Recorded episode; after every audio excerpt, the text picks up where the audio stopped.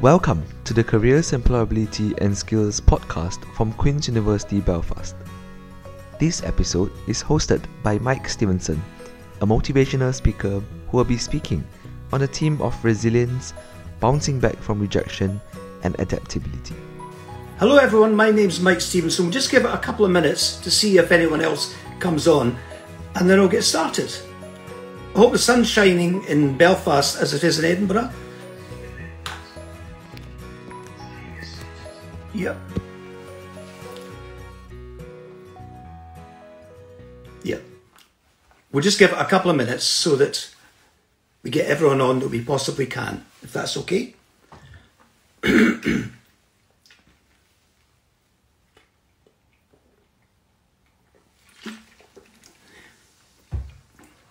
And get lots of lovely waves. That's lovely.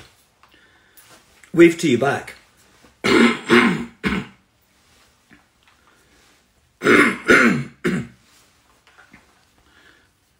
oh, look. Little hearts. I love it. That is so life affirming. Oh. That's wonderful.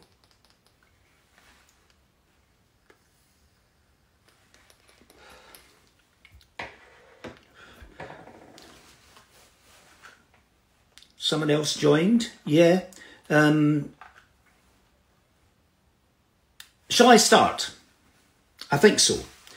Um, I am delighted to be meeting you today. I wish I was there in person because nothing beats the, the, the connection between people, and that's something we've all been denied to a huge extent this year, and it's hit all of us. And I mean me. I'm stuck here in a small room in Edinburgh and normally I'm out giving talks live, and I've had none of that for, I think, March the 13th in 2020 was the last time I had any interaction with people as a live speaker.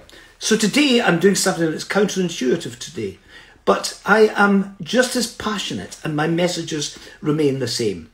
And first of all, let me congratulate you because you have done something that I never managed to do um, because I was chucked out of school at 15.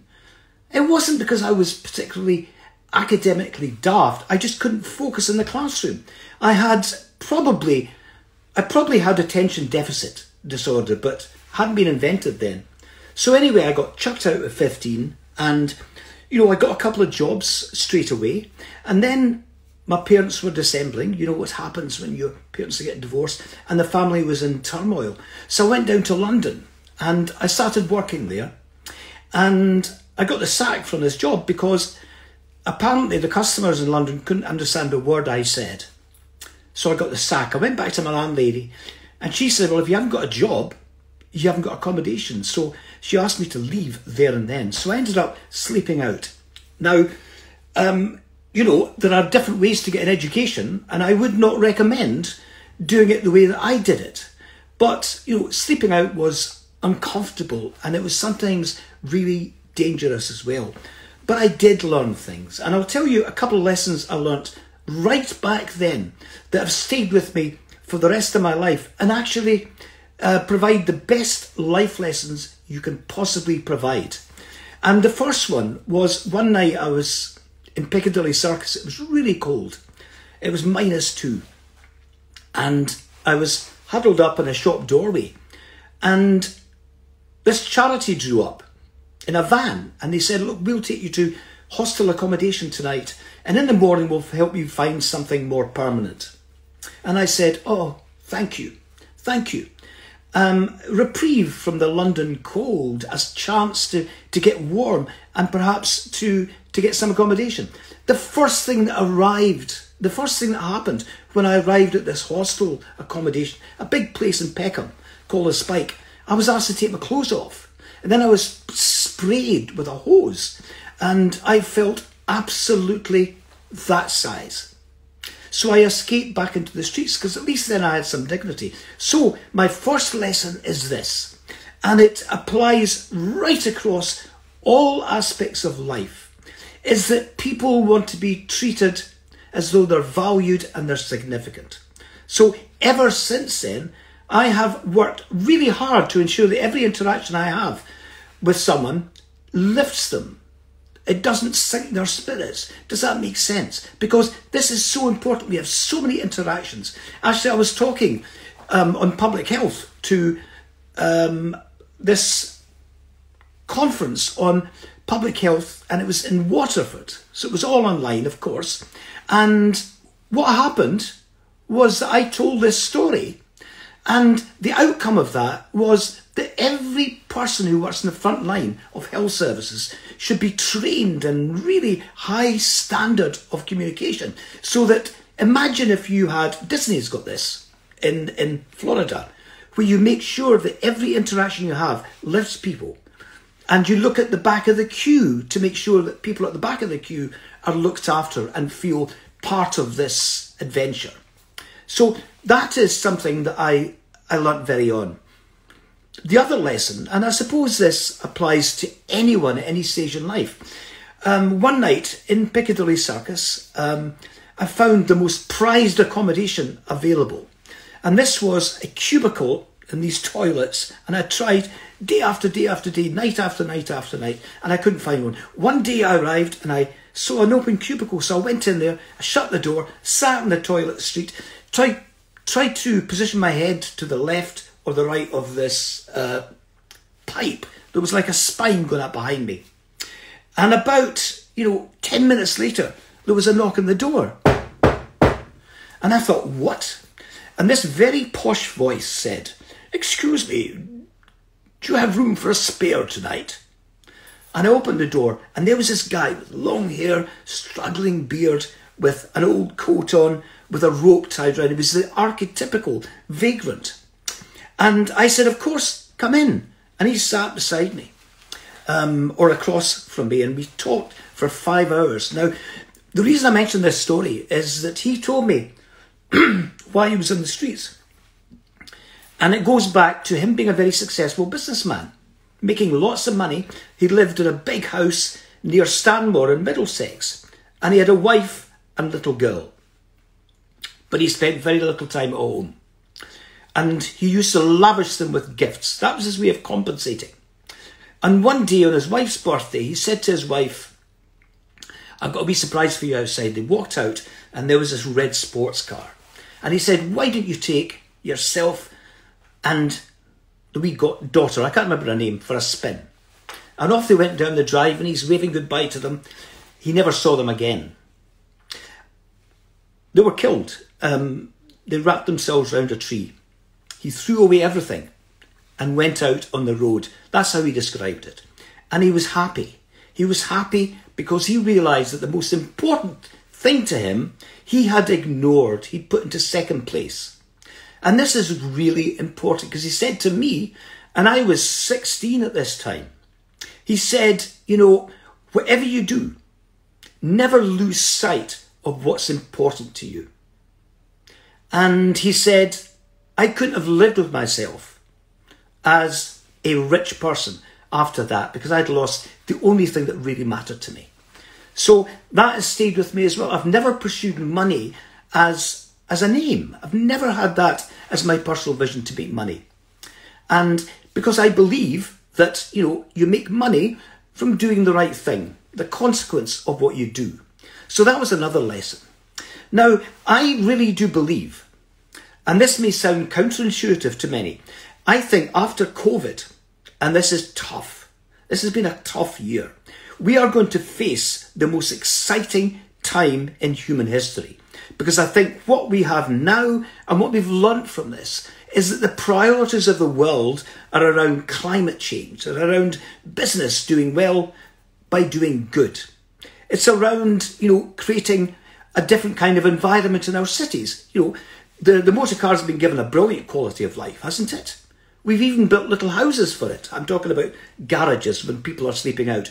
So there's a huge realignment. But the opportunities emerging for people coming out of university are vast. They're absolutely vast. Think of all the things that need to be done. And that is your, your canvas for the future. I was talking to a girl in, in Ireland this morning who wanted to buy a frying pan, This is a this extraordinary story. She wanted to get a frying pan during lockdown. And of course, she went on, she couldn't find anywhere in Ireland. And she did not want to give her money to Amazon.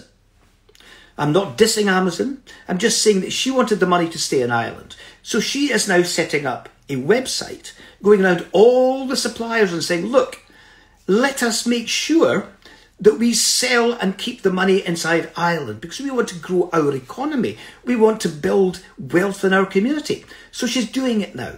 So this was, I called it from the frying pan to the fire in her belly, actually. She never thought of that. But it's extraordinary, isn't it? Because every day you see things that don't satisfy you or you see a space to be filled. And when you get this mindset that you have the capacity and the knowledge and the power to do something about it, life takes on a different meaning. But you know, Colonel Sanders, who set up Kentucky Fried Chicken, he took his recipe around trying to get investors. And he was 70 years old and he got 80 fails. 80 people rejected him. And the 81st said, I'll, I'll back this. It's a great idea. I love the recipe. so there you are. Things don't happen overnight. People ask me to talk about my successes. And I say, well, I first of all need to talk about my failures. I failed at school. I failed in my first five jobs. I then went and did some education. I did some catch up education. And I did well. That was the first thing I'd ever succeeded in, was passing the exams at the age of 23. So that's when my life really started. But let me just tell you how I have taken a fail and turned it into a success. When you're sleeping out, you get a really sharp, difficult experience. It is something that stays with you for the rest of your life. Now, you could get out of that and say, That's me out of it now. I'm going to make money. I'm going to do something for myself. Ten years later, I went for an interview for a community development worker in Edinburgh. And I had my CV written on an A4 sheet. Written because I didn't have a typewriter. This is long before, you know, word processing and computers. So it was a handwritten CV and he's looking at it and he said, there's not much here that tells me that you can stay in a job, that you're going in, you know, you've got any kind of consistency, that you've got any skills to offer. And I says, look, let me just explain. I've slept out in London. Phone me there. Am I still there?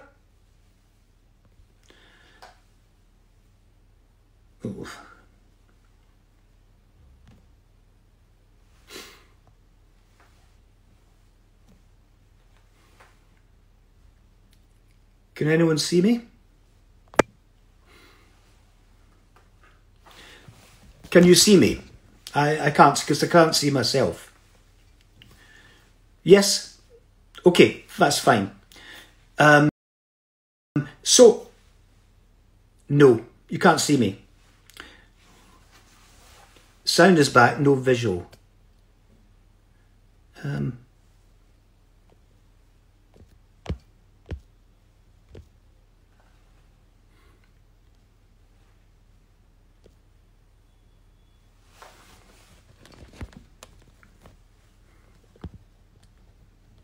Ah, right. Sorry about that. I'm assuming you can now see me because I can see myself. So, what was I talking about? I was talking about going for this interview.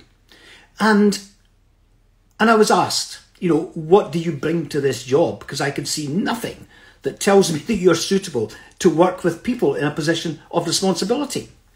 And I says, well, I have survived on the streets. I've learned to look after people on the very edge of existence. I've learned to entertain pedestrians in London and Dublin.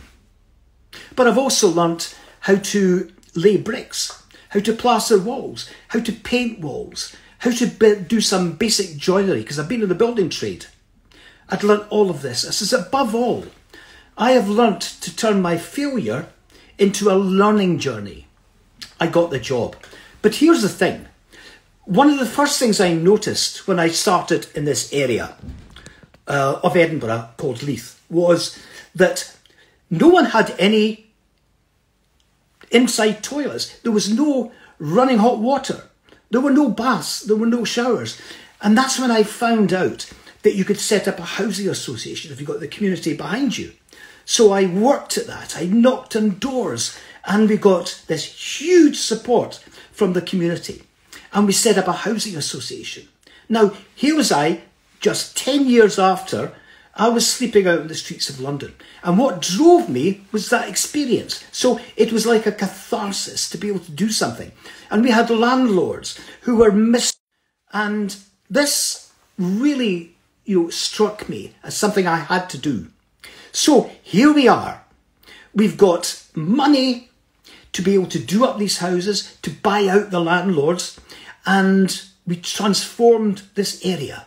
That was the way I gave back. Now, I had nothing in my toolbox, apparently, that would enable me to do that. But you know something? When you need to do something, you find a way. So after all these years of failure, I had something to talk about, something to say, I was part of this. I remember the only job that I ever felt that I was, was needed and valuable was this. I was working the building trade. I was a bricklayer's assistant. So I used to go up and down the, the scaffolding with hods with bricks in them. And I arrived one day on a fresh building site. It was a start from scratch. And this big Welsh foreman, he put his arm around me. He says, Welcome, Michael. He says, before you start, I want to show you something. And he took me into this hut and he showed me the plans for the building and he said, This is the palace you're building. Now, I suddenly felt this surge of energy because I'm building. You know, I'm just a bit part player. But from that day on, on that site, I used to arrive first thing in the morning and leave at the latest possible opportunity. I was fired up. I was building a palace. And then I used to see people in the pub most of them worked in the civil service, and then I would arrive and I'd be full of energy. My eyes were bright, and they were slumped over the bar with their ties loosened. And they say, Why are you so happy? And I say, I'm building a palace.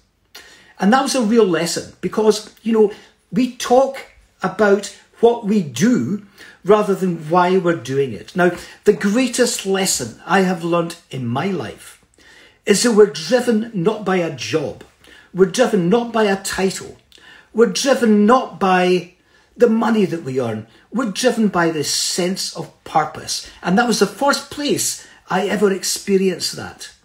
When I was busking in Dublin, you know, uh, a year later, I I was at the top of Grafton Street in Dublin. I was the first guitarist ever to play in Dublin on the streets. And I met Phil Lynott, and Brian Downey from Thin Lizzy used to come and watch me.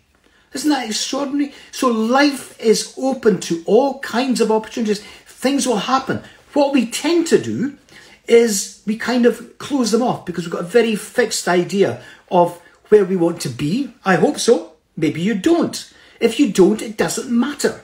Things will happen. If I can explain to you that I got an MBA at the age of 43, I learned to swim at the age of 62, and I'm 70 now. I'll be 71 in a week's time, in fact. But I don't feel that age. You know why? Because life is a learning journey. It's full of opportunities and you never stop learning. But what people don't do necessarily is allow themselves to learn. Because every time you leave the house, you know, we've got our senses. We need to keep those senses alive. You know, if you're writing a book, the one memory, and I am writing a book at the moment, so I can understand, you know, why authors do this. They talk about smells. And, you know, when I started writing, I started remembering the smell of linseed oil in the town of Kirkcaldy, where I was, you know, brought up because that was the centre of the linoleum industry in Britain. So this constant smell of linseed oil. When I moved to Edinburgh, it was a smell of yeast, it was a smell of breweries. And I think about, you know, the patchouli oil that my first girlfriend wore. These things stay in your mind. Bakeries, when you're passing a bakery and get the smell of fresh baked bread, these senses have to be kept alive. So when you go outside, you know, make sure you notice everything.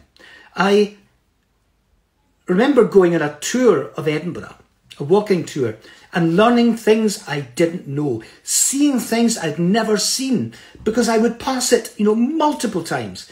The trouble was I didn't look up. I didn't know there was a cannonball embedded on this on the side of this house in the high street. I didn't know that until someone showed me it.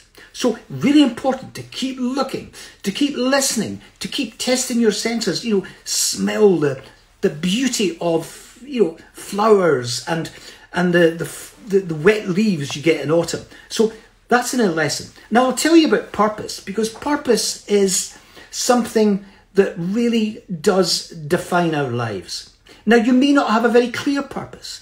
You might have a purpose to, you know, do well for people. You might have a person, you know, might have a, a, a mission about, you know, climate change. You might have one about, you know, improving the lives of people who are living on the margins. You might have one about wanting to contribute to health. In fact, all of these things are linked in so many ways. But I'll tell you a story about purpose. And this was a real extraordinary moment for me because I talked about purpose and it's always very hard to explain. People didn't really understand what I meant by purpose and I say, but I was building a palace. And then I was, you know, transforming an area so that people could live in, you know, homes with running hot water and showers and bathrooms and not have to worry about those daily tasks that they almost, you know, had forgotten how to complete. You had to wash in the kitchen sink. So can you imagine the privacy problems? Can you imagine the difficulty without running hot water, without the ability to wash. Extraordinary. So I was in, my mother's Lebanese. Um, so I used to go to Beirut uh, quite a lot because I had an aunt living there. And my aunt was dying. So I was determined to go out there. And so I booked a flight. The flight was delayed by two days because they closed the airport because there'd been relentless bombing for two weeks in South Beirut. So when I arrived there, it was two days after the bombing when the flights had reopened again. And I was walking around South Beirut and there was rubble everywhere. You cannot explain how difficult it is to you know take in what's around you. You see You've got dust coming into your mouth all the time. You're breathing in dust. You see cars crushed beneath concrete. You see all the accoutrements of life, you know, buried. You see children's clothing. You see toys. You see dining tables. You see all these things that, you know, demonstrate that there was life there, abundant life. And amidst this rubble was a man selling clothing on top of the rubble. And the guide I was with said that used to be a shop. Now, my assumption would be that losing the shop would be devastating. So I said to him, It must have been horrible to lose your shop. And he said, I'm not a shopkeeper. I give people style and confidence. And I thought, wow, that's purpose, isn't it? Because he saw the shop merely as a vehicle for his purpose. And when that vehicle, you know, got lost, it didn't matter because his purpose was not about having a shop. So that really taught me. And I'll tell you a funny thing. I said to my guide, that's a real road to Damascus moment for me. And he said, well, actually, you're on the road to Damascus, which I was. So that's the thing about purpose. Purpose is really powerful.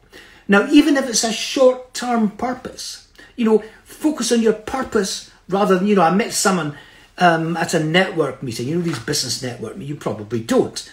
But you sit around tables and then you go around the table and someone next to me said, I'm an insurance salesman. Now, I wanted to go to the toilet. I just wanted to get out.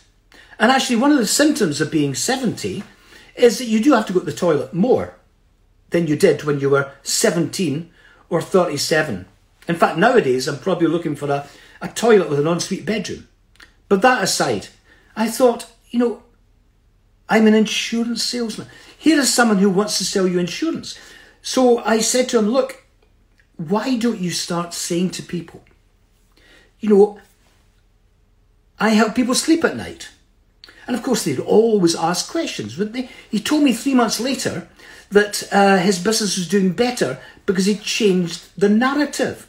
You know, I help people sleep at night. And of course, you get some jokers who say, why? Do you hit them over the head with a baseball bat? Are you dealing Rohypnol? Are you an anaesthetist? No. I give people insurance that fits their lifestyle, their business, and allows them to sleep comfortably knowing their children, their business, and all the rest of it are covered. So his business changed because of that. And it's so simple because that was a purpose rather than this is what I am. So when you talk to people, start this narrative about your purpose rather than I want to be a. Does that make sense? Because people say, you know, I'm in a job and they say, you know when you watch TV quizzes and it goes down and people say I'm a I'm a data analyst or I'm a you know assistant um, you know laboratory uh, technician. Why don't they say something like you know I'm trying to I'm part of a team that's trying to find a solution to cancer. The difference would be extraordinary, wouldn't it? And you know, teachers sometimes at school actually you know, bury these ambitions. I remember speaking at one school, and it was a very poor part of Edinburgh where, you know, people very rarely went to university.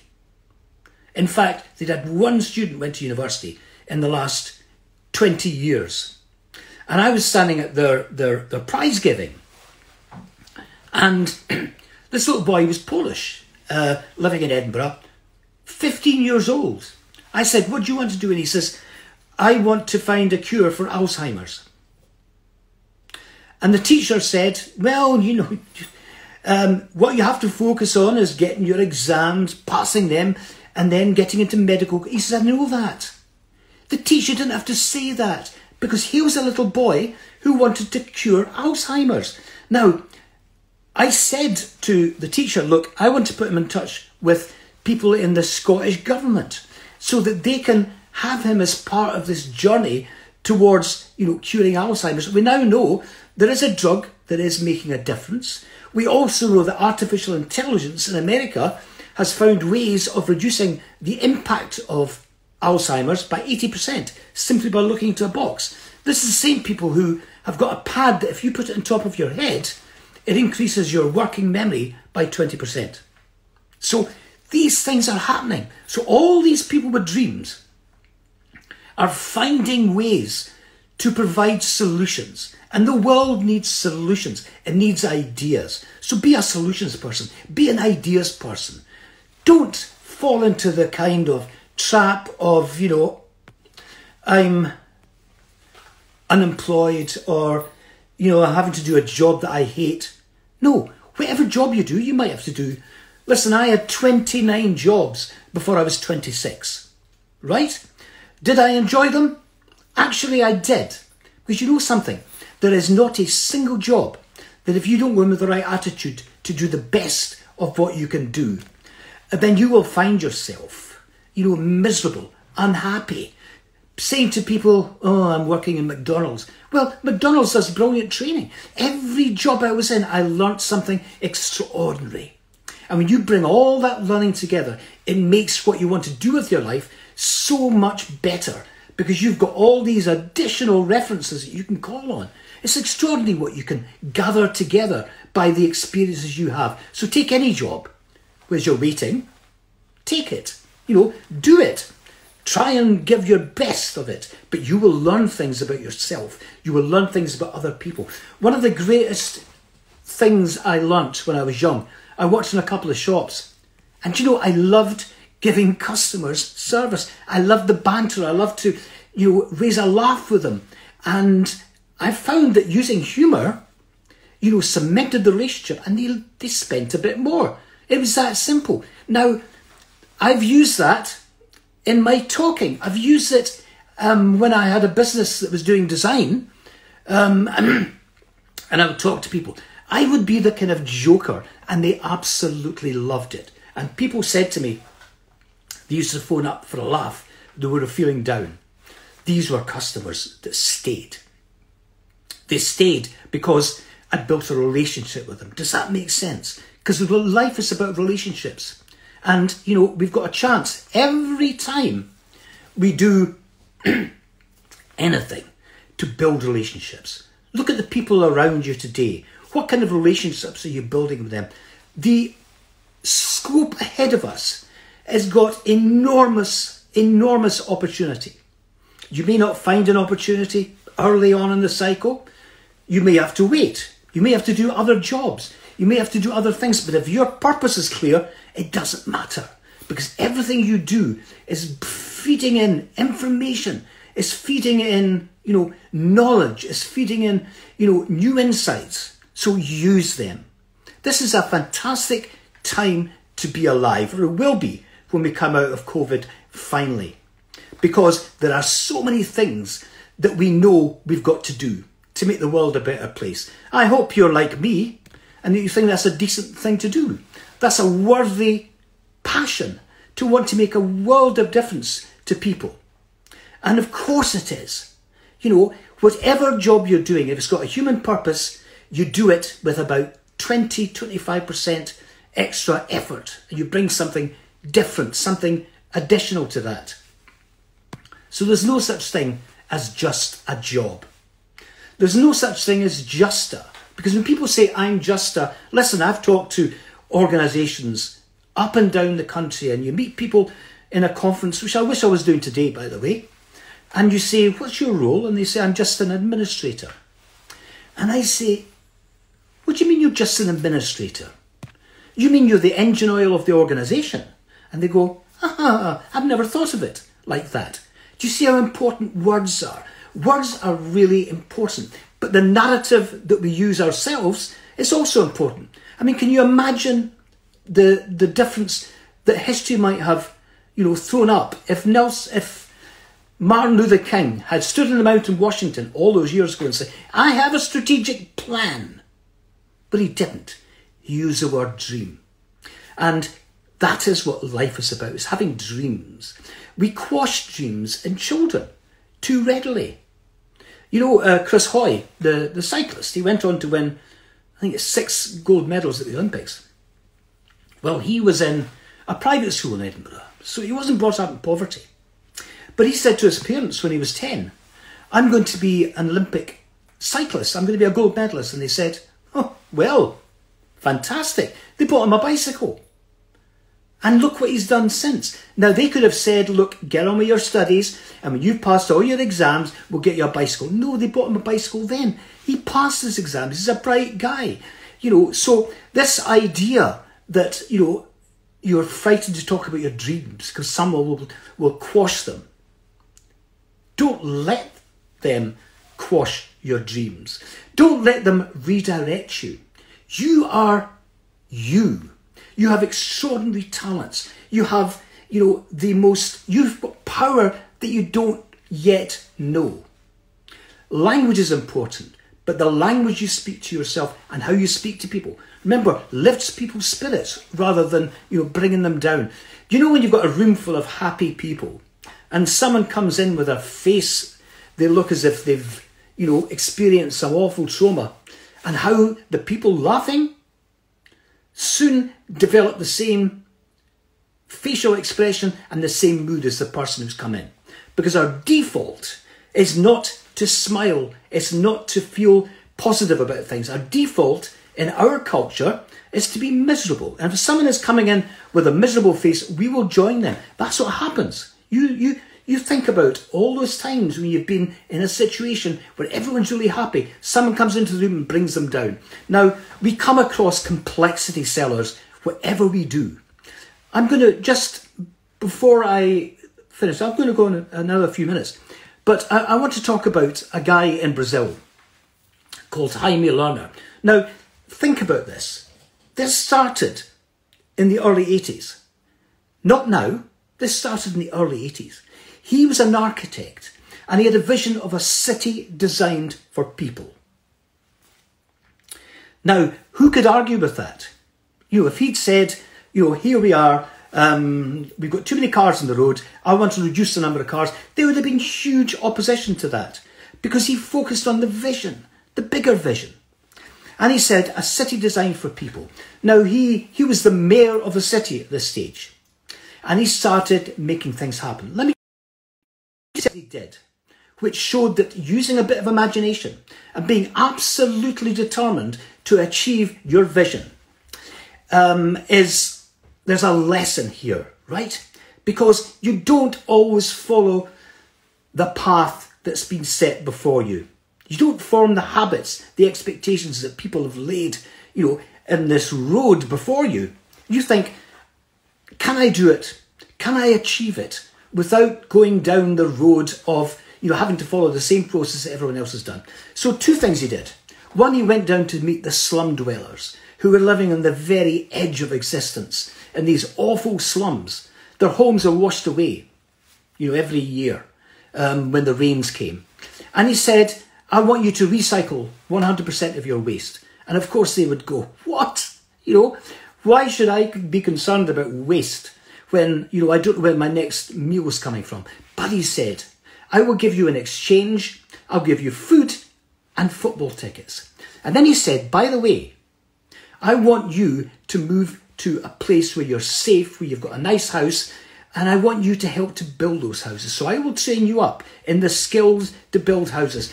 That city now has 64% of its lowest paid population working in the construction industry now. It's great. But he also said to his operations director, the, the municipality, says, How long does it take to pedestrianise a street? And they says, Oh, three months, six months. He says, I want it done in 48 hours. Did they do it in 48 hours? Absolutely, they did. And all the neighbouring shopkeepers on the Monday morning were children were not tethered to their parents, where people sitting eating sandwiches, where people were looking in the shop windows, and by the way, they were spending money. All the neighbouring shopkeepers came and said, We want some of that. They created the largest pedestrianised precinct in the world. They've got the most used, the sexiest transport system in the world. If you think that in a city of 1.2 million people, Curitiba in southern Brazil, more people travel on their public transport than do New York's on a daily basis. New York's got 8.6 million. That's a success story. But he was asked, you know, how did you do this? You had no more budget than anyone else. He said, well, the reason is, um, first of all, if you take a zero off the budget, you've got genuine creativity. Take two zeros off the budget, you've got sustainability. But he said you've got to beat off the complexity sellers. And that's what he's done. No one in Curitiba lives more than 400 metres away from a bus, a train, a tram. It's an extraordinarily beautiful city. He's built parks all around the city. And some of the parks have got sheep, so they don't even have to cut the grass. It's a genuine ecosystem city. And you know, people love living there. That's what this is about. It's about you having ideas, you having the determination, but knowing that it won't happen overnight. Because setbacks are there to test us. They're not there to stop us. They're there to test us. And if you think about little children, remember when you were a toddler, you were learning to walk. You would fall about 80 times, wouldn't you? But children, as soon as they fall, they get up again. As soon as they fall, they get up again. And then they do things their own way. They walk backwards. They walk on walls. They avoid the cracks in the pavements. Where has that gone? Bring it back. Bring it back today. You have to bring that child back in you. Children do not see barriers. Children not, do not, you know, get depressed about things that we get depressed about. I was doing a campaign to encourage people to drink less in West Lothian in Scotland. And do you know who I chose to design the campaign? Nine and ten year olds. They came up with the most fantastic campaign posters and slogans. One of them was when you drink, It means broken promises. No adult had thought of that. And when their parents saw this, they were just, oh my God. You know, I promised to take her to the zoo last week, and then on Saturday I said, I've got a bit of a hangover, can we do it some other time? To that child, the zoo was Saturday. And you can't just say, we'll put it off for another time, because children are really alive to that. So deliver on your promises. Communicate with people in a way that lifts their spirits. Find your purpose and stick with it. Make sure that whatever you do, you do to the best of your ability. You're never just a. You know, if you go to Los Angeles around Hollywood, Hollywood, all the waiting staff are aspiring actors and actresses. That's how they get noticed. So there is no sense over there that working in the hospitality industry is anything less than an opportunity. And what a great place to learn how to interact with people, how to, you know, make people happy, how to build relationships, build friendships. I have offered jobs to two people who have served me in a restaurant in the past, you know, 20 years. Why? Because there was something about them. I didn't know what the qualifications were. There was something about them. It's a brilliant place to get noticed. So, you know, setbacks are there to test us. They're there to maybe redirect us a bit. They're never there to stop you. And if you have the attitude of a toddler, or the attitude I've got now, because I lost all my business this year, not a penny. This is the first gig I've had in over a year of any meaning. And, you know, I'm still here. I'm enthusiastic. I've used this year for learning. I've used this year to watch Netflix. And by the way, I love Netflix. I've seen things that are blow me away. There is never a downtime. If something takes you two years to achieve, you will, you will appreciate it more than if it took you one day. There's a, a professor in Stanford University in the States, and I've shared a stage with her. Her name is Professor Carol Dweck, and she wrote this book called The Growth Mindset. And I'll just tell you this very, very briefly because she's a wonderful woman, and this has infected the way we start to do things in Scotland because she was over here helping us. And it goes like this She noticed that those students who arrived at Stanford, who'd sailed through, whose parents were wealthy, who had no hurdles on the way, they struggled when they arrived at ground zero at Stanford University. Those that have struggled, those that have worked really hard to get there, they were the ones that thrived. So there's a lesson, right? Every struggle, every fall, every setback strengthens you. It makes you a better person. It gives you an advantage over other people. So you're going to be leaving university. I don't know what you're going to be doing. I don't know what subject you've done. But don't think because you can't get a job immediately in the subject area in which you've specialised in that it means anything. It doesn't. When I look at CVs, and I see someone's worked at McDonald's or someone's stacked shelves or someone has done a gardening job or they've done voluntary work. I that's what sets me off. That's what makes me realise that this person has got something added to the qualification. So we are approaching a time of enormous opportunity. I really do believe we're approaching a time of excitement breathtaking excitement. So many things are happening now. Every day I see things that are going to change the world. The young girl in London at university who's discovered that fish skin and scales can create an alternative to plastic. And of course, fish are ubiquitous around the world. Isn't that fantastic? So, nothing is impossible. Nothing human is impossible. So you've got, you know, a opportunity, an opportunity ahead of you that I wish I wish I was at your stage in life. I really do, because I think the world is going to be, become a better place over the next ten years because we've learnt something. Go and make it happen. You've got so much power that you don't yet know you have. Discover that power by looking around, by using any opportunity you can to learn, by meeting people, meeting people who don't fit into your immediate circle. That's what life's about. Go, make a success.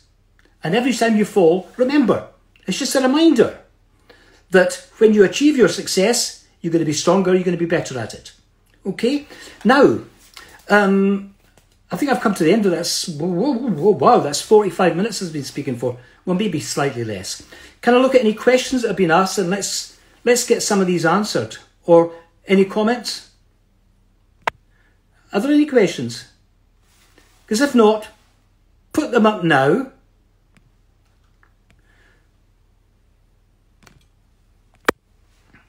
Amazing talk. You are truly inspired. Oh, new ways to think and do. Thank you very much. Sass, thank you so much. That means a lot. Mina, thank you so much. I really appreciate that. Um, but if there's anything you want to, to ask, you know, now's the time to do it because I'm here for you.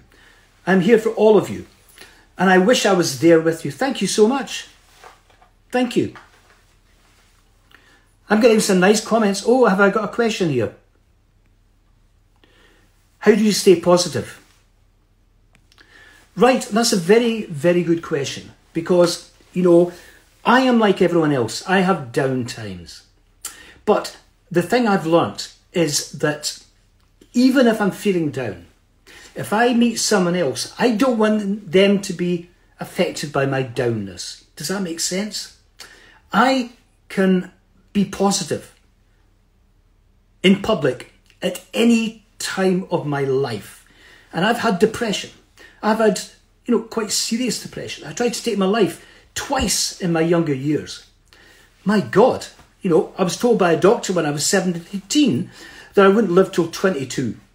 So here I am, 70, approaching 71. I know how to be positive around other people, right? But you also have to keep telling yourself to be positive you have to keep thinking about what's what can be done rather than what is not available. So, you know, I've learnt a lot through this year. Less money coming in. I now do mean cabbage steaks. You know, I'm eating far less meat. I can't afford it. I've learnt to do things with vegetables I didn't think were possible. And I mean that in the nicest possible way. Um, because, you know, every adversity gives you new skills. Does that make sense? and it provides new opportunities. So I stay positive because I have got this one philosophy, which I taught myself when I was sleeping out, was the best is yet to come. Embed that. Take that into your mind. The best is yet to come. Now I'm still saying that when other people have retired. So many people have left. They've said, oh, you know, I've done my bit. I've done my bit. Well, I haven't done my bit. I've still got so much to give. And why shouldn't I, at the age of 70, approaching 71, do something? Any other questions? And people are just joining. What a shame. Dasha, you've just joined. Uh, you've just missed it, but I think you'll see it on, on record. Okay? Um, Please, anything you want to ask me, any comments you want to make, now is the time to do it. I wish I was there with you, and I'm hoping to come to Queen's University at some stage. I hope that the university will invite me at some stage. Um, I just, the best is yet to come, absolutely. That is the best philosophy I have used in my life, and it is a philosophy because it's about, you know, never think your best days are behind you. Do You know, when people say to young people, these are the best days of your life, it's utter crap. The best days of your life are to come. We say to children, you know, or teenagers who are spotty, they can't get a girlfriend or a boyfriend, they're being bullied at school. And they're miserable, they're getting bullied online. We say, these are the best days of your life. In other words, it's going to go downhill from now on. That's a tradition we've got to stop. Don't tell young people these are the best days of your life. They're still to come. Believe that. This is an extraordinary time for you. Make sure that you use whatever time is coming over the next many years, use every moment of it to nurture your mind, to enjoy, to feed your senses, to never think that what you haven't achieved is significant because my philosophy is not yet. Ah, yes. um, listen, I I come from an era before. This is how important is it to reconnect with people in person when we can, rather than on our phones. Yes.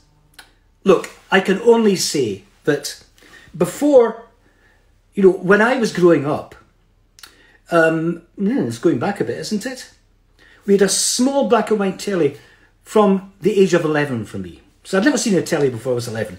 And then, of course, I didn't see a telly for, you know, 13 years after I left home. We got a telephone when I was about nine, one of those old Bakelite telephones. So what we used to do was go around and knock on someone's door.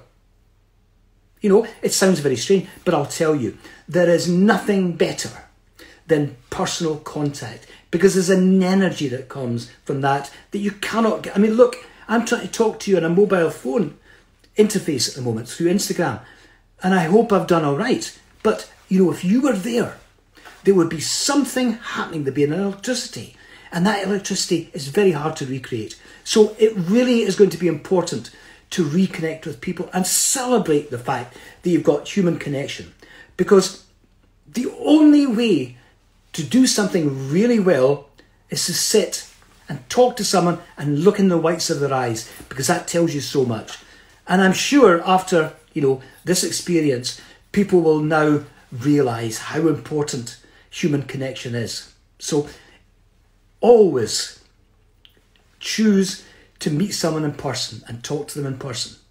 You know, when you see people, um, you know, ending relationships on on text. I mean, I can't believe that. Imagine getting a text that say says that you've just lost your relationship. That's not human. It just doesn't fit.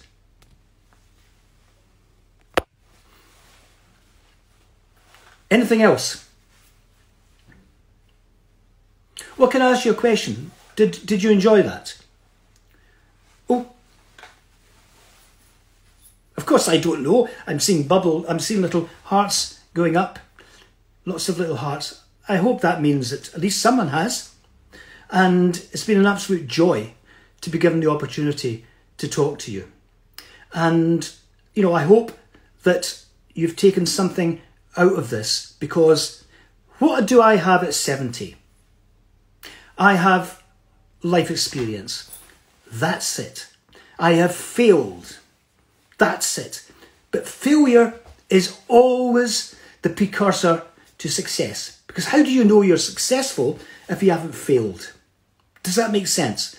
Failure or falling is a precursor to doing something better and getting more from it. So you don't fail, you just have, I mean, look, the best people have had multiple fails. Think of all those people who had so many. I think um, Benjamin Franklin didn't he have something like you know two and a half thousand uh, patents, and he's only remembered for one big invention. So fails are okay. If you don't fail, you can't succeed. And if you don't fail, you become arrogant. If you don't fail, you have no humility. And humility is the quality that we all need. No one likes someone who believes they're impenetrable. There's a few politicians around who are a bit like that. But there you are. I'm not going to go into politics. But sometimes I wish I had gone into politics. Because when people say all politicians are the same, it's absolute rubbish. They're not. Some are arrogant, some haven't lived a life and that allows them to relate to people. Others have lived a life and they've gone into politics. They make the best politicians, hands down. So everything that you're going to learn over the next few years is of diamond quality. Use it. Thank you so, so much for listening. And I do hope to meet you. you my name's Mike Stevenson. You can see me on LinkedIn um, or on Twitter. Um, please keep connecting because I do put things up regularly um, just to remind people of those little nuggets that I've learnt through my life. So, thank you so, so much for being here. Okay? And I hope to see you in Belfast sometime.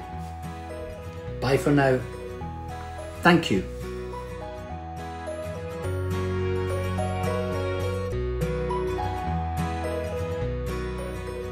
You have been listening to a podcast from the Careers, Employability and Skills team at Queen's. Music by Bensound. To access all GradFest related resources, please visit our website go.qub.ac.uk slash gradfest 2021 or follow at QUB Careers on Facebook, Instagram and Twitter.